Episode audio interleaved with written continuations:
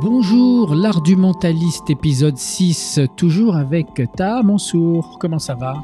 Très bien, et toi? Bonjour David. Aujourd'hui, Ta, on va parler de PNL. Alors, PNL, c'est pas juste un groupe de musique, Euh. ça veut dire aussi programmation neurolinguistique. Exactement, et plus particulièrement d'un outil de la programmation neurolinguistique que j'utilise le plus et qui est mon préféré, le cadre de pensée. D'accord. Quelques origines d'abord sur la programmation neurolinguistique. Elle a été développée par deux euh, psychologues et euh, dont l'un d'entre eux était mathématicien aussi à la base, qui étudiait beaucoup les maths et qui adorait ça, Richard Bandler et John Grinder. Ils ont développé ça en 1973 parce qu'ils recherchaient ce qu'ils appellent l'exploration du vécu subjectif. C'est-à-dire, avant leur modèle, on se focalisait beaucoup autour de la linguistique, de l'impact des mots. C'est-à-dire, on va dire, bah, tel ou tel mot va avoir tel impact sur une personne. Sauf que Richard Bandler et John Grinder voulaient, à partir d'expériences purement empiriques, c'est-à-dire d'études vraiment du monde autour, se questionner sur le vécu subjectif. C'est-à-dire, toi, David, si je te montre un texte avec ton vécu, avec ta culture, avec même ce que tu as mangé ou ce que tu as bu juste avant, tu ne vas pas vivre ce texte-là de la même manière que moi. Je vais l'interpréter Tu vas l'interpréter différemment, totalement avec mes repères. Exactement. Et c'est ça la notion du cadre de pensée, qui est une notion qui est cruciale, simple à comprendre, mais qui a des résultats incroyables. C'est-à-dire qu'il faut prendre chaque individu avec euh, son contexte. Exactement. Et je vais commencer avec un petit exemple très simple que je me rappelle que j'avais vécu quand j'étais beaucoup plus jeune en, au lycée. À cette époque-là, j'étais de retour de l'Arabie Saoudite parce que j'avais vécu un an et demi là-bas. Et euh, c'était la première année où je rentrais en France. Bon, certes, à part euh, les problèmes d'anglicisme, etc., que j'ai toujours parfois aussi en ce moment, je m'excuse. euh, on était en train de discuter avec un ami en cours de français. Et il fallait trouver une métaphore. D'une certaine manière, c'était à Brest. La personne était tellement fatiguée, euh, elle n'arrivait plus à bouger, comme si elle était dans un environnement humide. Et mon ami m'a dit Ah bah non, c'est bizarre, parce que l'humidité, pour moi, euh, ça me donne de l'énergie, ça me booste, ça me rend triste. Et moi, ça m'étonnait. Passer d'Arabie Saoudite à Brest, euh, Exactement. Et du coup, euh, est arrivé un quiproquo où moi j'insistais, je lui disais mais non mais regarde l'humidité ça fatigue. Moi par exemple quand il fait humide, bah je bouge pas, euh, j'arrive pas. Et l'autre il me fait ah bon c'est drôle ça, ça te fait ça l'humidité? Non parce que moi c'est très différent. Moi l'humidité ça me donne de l'énergie, euh, ça, ça me donne de l'énergie, ça me déprime. On n'arrivait pas à se comprendre jusqu'à ce que l'on réalise que moi lorsque je disais le mot humide, je pensais à l'Arabie Saoudite où il faisait Bien sûr. 40-45 tous les jours et il faisait humide. Donc oui, l'humidité, ou même par exemple au Liban, l'humidité, elle t'enlève toute énergie quand il fait chaud. Par contre à Brest, il fait humide aussi, mais c'est de l'humidité à cause de la pluie. Et donc effectivement, quand il pleut régulièrement, c'est plus un état dépressif, un état où on veut courir, on veut s'éloigner de la pluie, etc. Donc, un seul même mot, qui pour nous paraissait totalement naturel et normal, n'avait pas le même sens pour nous deux parce qu'on n'avait pas le même cadre, le même contexte. le même contexte. Exactement.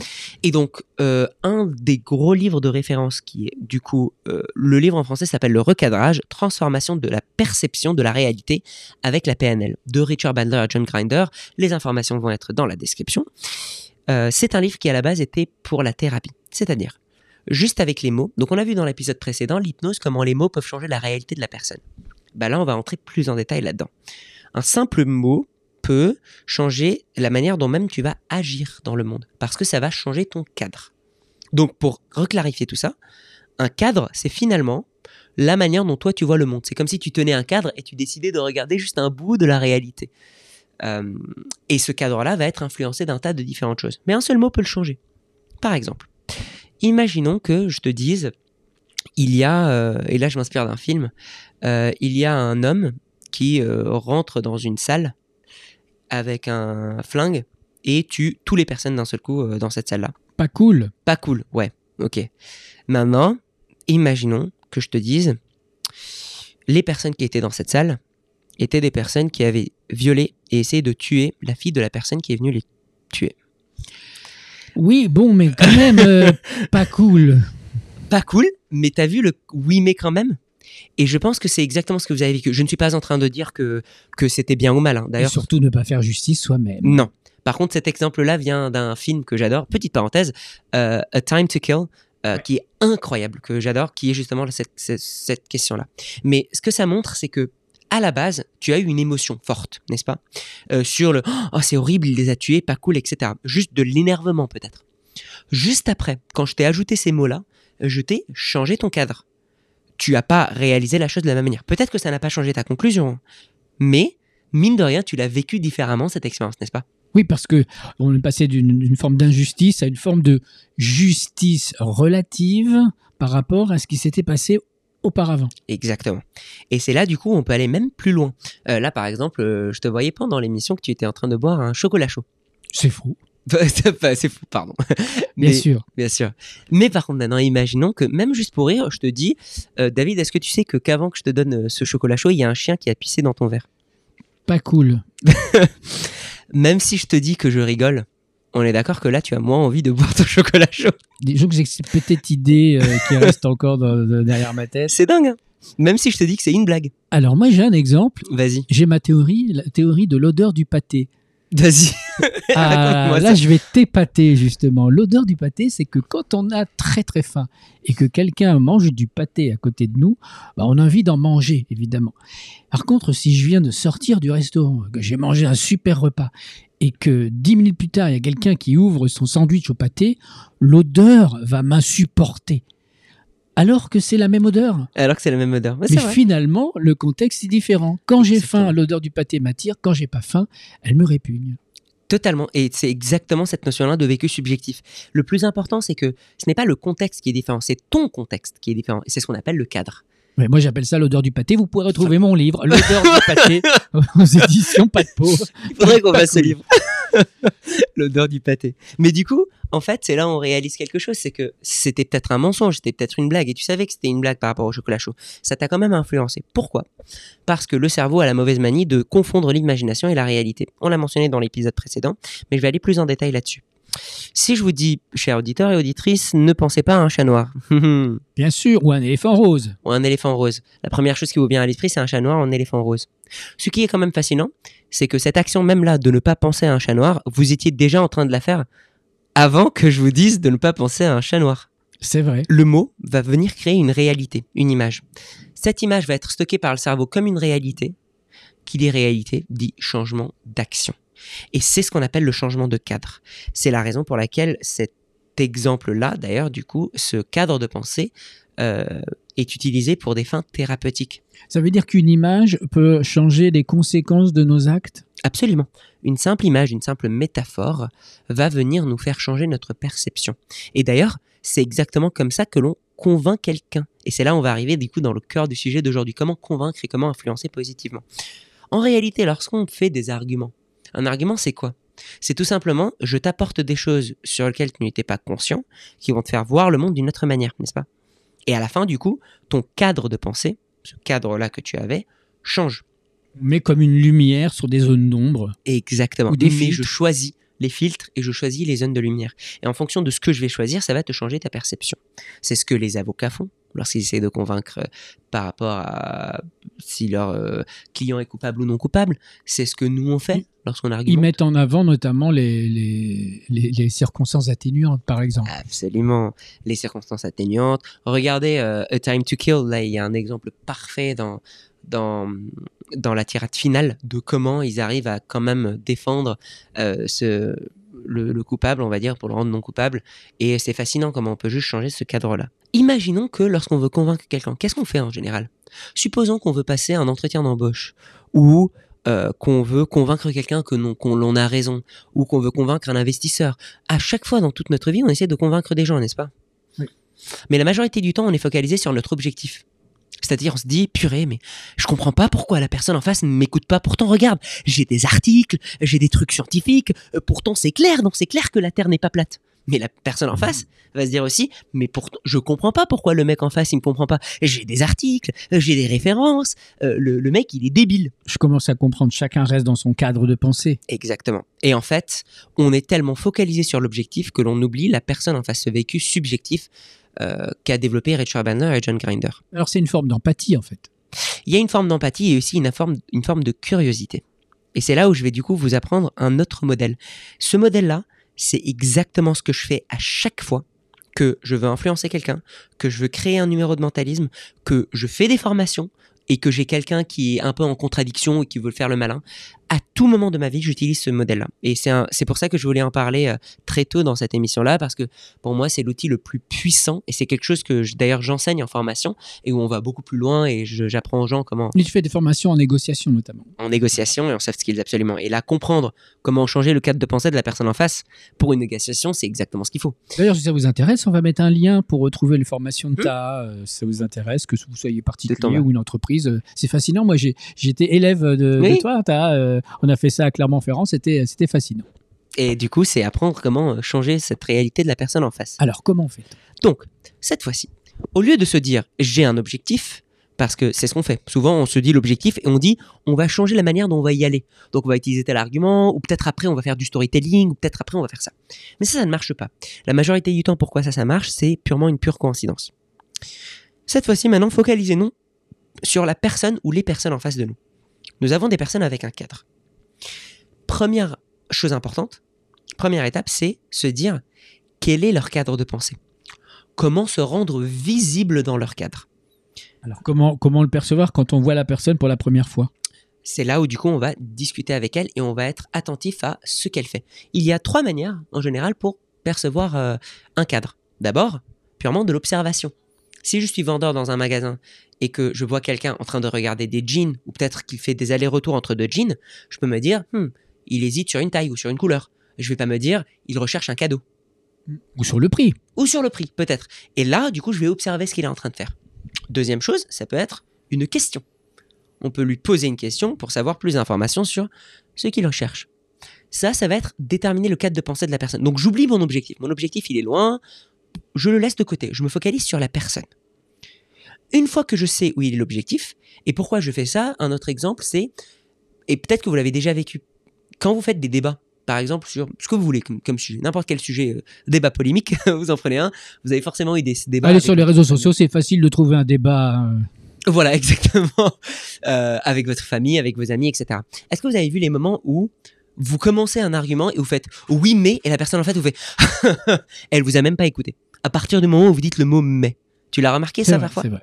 Ah bah, on écoute d'abord avant tout ce que l'on est en train de dire nous et pas forcément Exactement. l'autre. À partir de ce moment-là, à partir cette- du moment où la personne fait n'importe quoi, elle n'est plus à l'écoute. Vous pouvez dire ce que vous voulez, vous pouvez avoir vraiment objectivement raison, elle ne va pas vous écouter. Et on a deux doigts du, du, du point Godwin. euh, très souvent. Ouais, j'avoue. Du coup, au lieu de se dire je vais aller à l'objectif, je vais me dire quelle est la personne, qu'est-ce qu'elle regarde, à quoi elle est sensible? C'est ça son cadre. Une fois que je sais ça, deuxième étape, ça va être de rentrer dans son cadre. C'est-à-dire de me rendre visible, de lui donner un signe, et je vais rentrer plus concrètement après comment, de lui dire coucou, je suis là. Je suis en accord avec toi, je suis en apathie, je te comprends. Revenons du coup par exemple au vendeur. Quelle est la chose que toutes les personnes qui font du shopping détestent? Un vendeur qui vient qui dit bonjour, est-ce que je peux vous aider? Non, je regarde. Voilà. Pourquoi? Si on pense en cadre de pensée, le vendeur vient avec un mot qui n'existait pas dans ton esprit. Il te dit est-ce que vous voulez de l'aide? Toi, quand tu es rentré dans le magasin, tu pensais pas à de l'aide. J'ai pas besoin d'aide, évidemment. Voilà. Oui. Mais par contre, tu pensais quand même à des choses. Oui. Tu pensais peut-être à où est ton cadeau Tu pensais à peut-être mince, j'ai pas beaucoup d'argent, quel sera le meilleur budget Tu pensais à Hum, j'hésite à prendre une nouvelle taille T'as des vraies questions dans ta tête. Aucune de ces questions-là n'est est-ce que quelqu'un peut m'aider? Donc quand la personne vient et te dit est-ce que je peux vous renseigner ou est-ce que je peux vous aider? Il est en train de parler hors de votre cadre. Maintenant, je vais donner un autre exemple. Pour rentrer dans le cadre de pensée, il faut que je dise quelque chose ou que je fasse quelque chose qui est déjà dans ton centre d'attention. Donc, supposons que je te vois, je sais pas moi, en train de marcher dans Ikea. Et tu regardes une table, et euh, je sais pas moi, tu la touches. Je rappelle que cet épisode n'est absolument pas Ah sponsorisé. oui, non, mais je, je donne On aurait pu très bien dire euh, Conforama ou une autre marque, évidemment. hein. Bien évidemment. À moins que ta veuille euh, que la marque en question euh, lui envoie des, des mobiliers, je ne sais pas. Ou alors qu'ils me prennent en formation. Non, je rigole. Exactement. On va, Non, on non, va c'était former. juste un exemple. Euh, mais imaginons que, je ne sais pas moi, tu, tu rentres dans le magasin et je te vois par exemple en train de toucher une table et je te vois hocher la tête. Et ben là, je vais venir et je pourrais te dire un truc. il est sympa le bois de la table, n'est-ce pas? Là, que j'ai raison ou tort sur le bois, tu vas me répondre.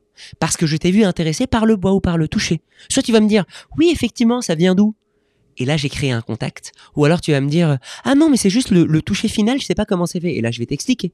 Ou alors, tu vas me dire, Hmm, oui, effectivement, je, je pensais d'abord prendre des tables en métal, mais, mais parce que je t'ai parlé de quelque chose qui est déjà dans ton cadre de pensée. Tu as ouvert la porte de l'univers de l'autre. Exactement. Mais parce que je t'ai observé. Quelqu'un, par exemple, qui tient deux pantalons dans un magasin de vêtements qui sont clairement de la même couleur, mais qui sont de deux tailles différentes, je peux venir et je peux lui dire euh, Vous hésitez par rapport à votre bassin? C'est une supposition par rapport à ce que j'ai observé de son cadre. Vous êtes en train de dire que j'ai grossi? Peut-être, mais je vais pas le dire directement. En tout cas, là, cette personne-là ne va me dire Euh, Non, merci, je regarde. Impossible qu'elle réponde comme ça. Elle va me dire comprends. oui ou non, etc. Donc, j'ai créé le premier contact. Une fois que j'ai ça, je vais pouvoir la questionner pour mieux comprendre ses besoins. Et du coup, on arrive à la troisième phase. Une fois que je suis visible dans son cadre, je vais non pas focaliser l'objectif, mais je vais tordre son cadre pour l'amener vers l'objectif. Hmm. La métaphore, ça serait, nous, ce qu'on fait dans la vie de tous les jours normalement, c'est, on va à notre objectif et on crie de la personne, hé, coucou, viens là, c'est ici. Et la personne, elle dit, ah quoi, je te vois pas, j'ai du mal. Alors que, moi, ce que je vous propose, c'est aller chercher la personne et lui dire, c'est bon, viens avec moi, je te prends la main On va se balader. et on va se balader et je te montre le chemin. Et c'est ça l'objectif de la cadre, du cadre de pensée. Alors, Et ça demande de l'entraînement, ça. Absolument, ça demande de l'entraînement, c'est pour ça qu'une formation prend plus de temps. Mais déjà juste dans votre vie de tous les jours, gardez cette notion de cadre de pensée. Au lieu de vous focaliser sur c'est mon objectif, mais j'ai raison, d'abord vous dire peut-être que cette personne déjà n'en a rien à faire des arguments statistiques.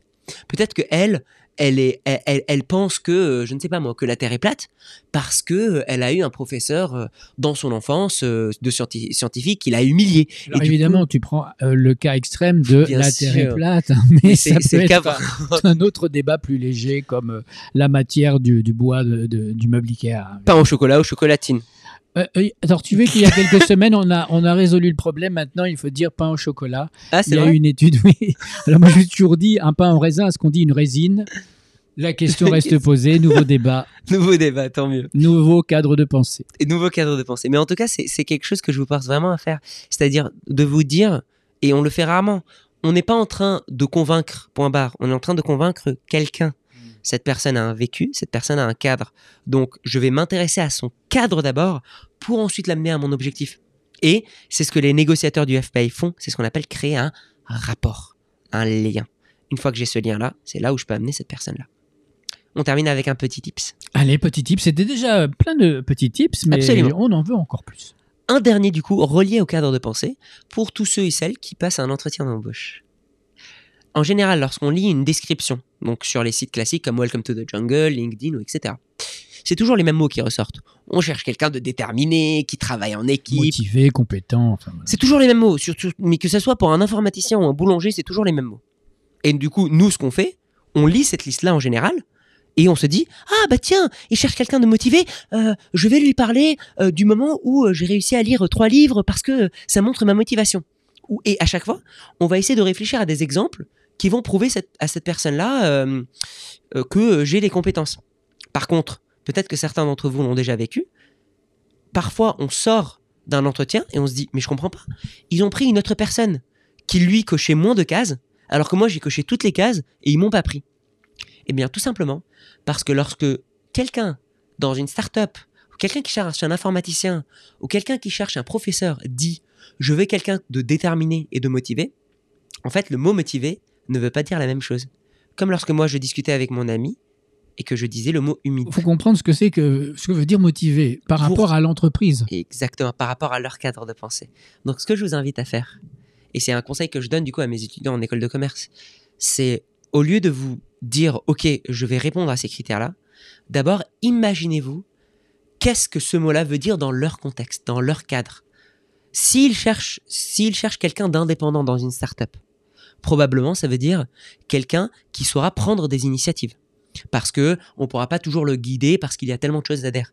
Alors que quelqu'un d'indépendant euh, dans, hum, je sais pas moi, informaticien, c'est pas quelqu'un qui va prendre des initiatives parce qu'on veut quand même qu'il fasse ses, ses objectifs. Par contre, ça va être peut-être quelqu'un à qui on va donner les initiatives et qui saura quand poser des questions quand il a des doutes, etc., etc. Et une fois que vous avez créé votre liste là d'imaginaire, vous allez uniquement à partir de ce moment-là réfléchir aux différents exemples que vous vous-même avez vécu qui vont venir alimenter ça et convaincre la personne en face. Et je vous garantis que vous allez avoir des meilleurs résultats. Eh ben, ça, c'est une belle promesse. Mhm. Bravo, Tahar. Merci, Merci. encore pour cet épisode. Donc, dimanche prochain, on va parler de quoi? On va parler euh, de comment écrire un spectacle. Ah oui, Donc, d'un point de vue ça, un ça m'intéresse aussi, effectivement, parce que Taha Mansour fait son spectacle L'effet papillon. Deux spectacles, d'ailleurs. Et la mystérieuse histoire de Thomas Paul Garast. Exactement, vous pouvez retrouver toutes les informations euh, sous euh, ce podcast dans les mentions. Euh, merci encore pour votre fidélité. On voit de plus en plus de gens qui nous qui réagissent, qui commentent. Hmm. Donc vous pouvez désormais commencer à préparer vos questions parce qu'un jour on fera un live, un FAQ comme on dit. Hein, Qu'est-ce que ça, ça te dirait ça? Ça me stresse. Non, je rigole. Ça va être bien. Ah oui, mais Je vais faire un body scan. Rappel pour l'épisode précédent. Et tu vas rentrer dans le cadre de pensée de tes auditeurs Absolument. et éditrices. Mhm. à dimanche prochain donc pour un nouvel épisode de l'art du mentaliste. Merci Tara. Bientôt. Merci David.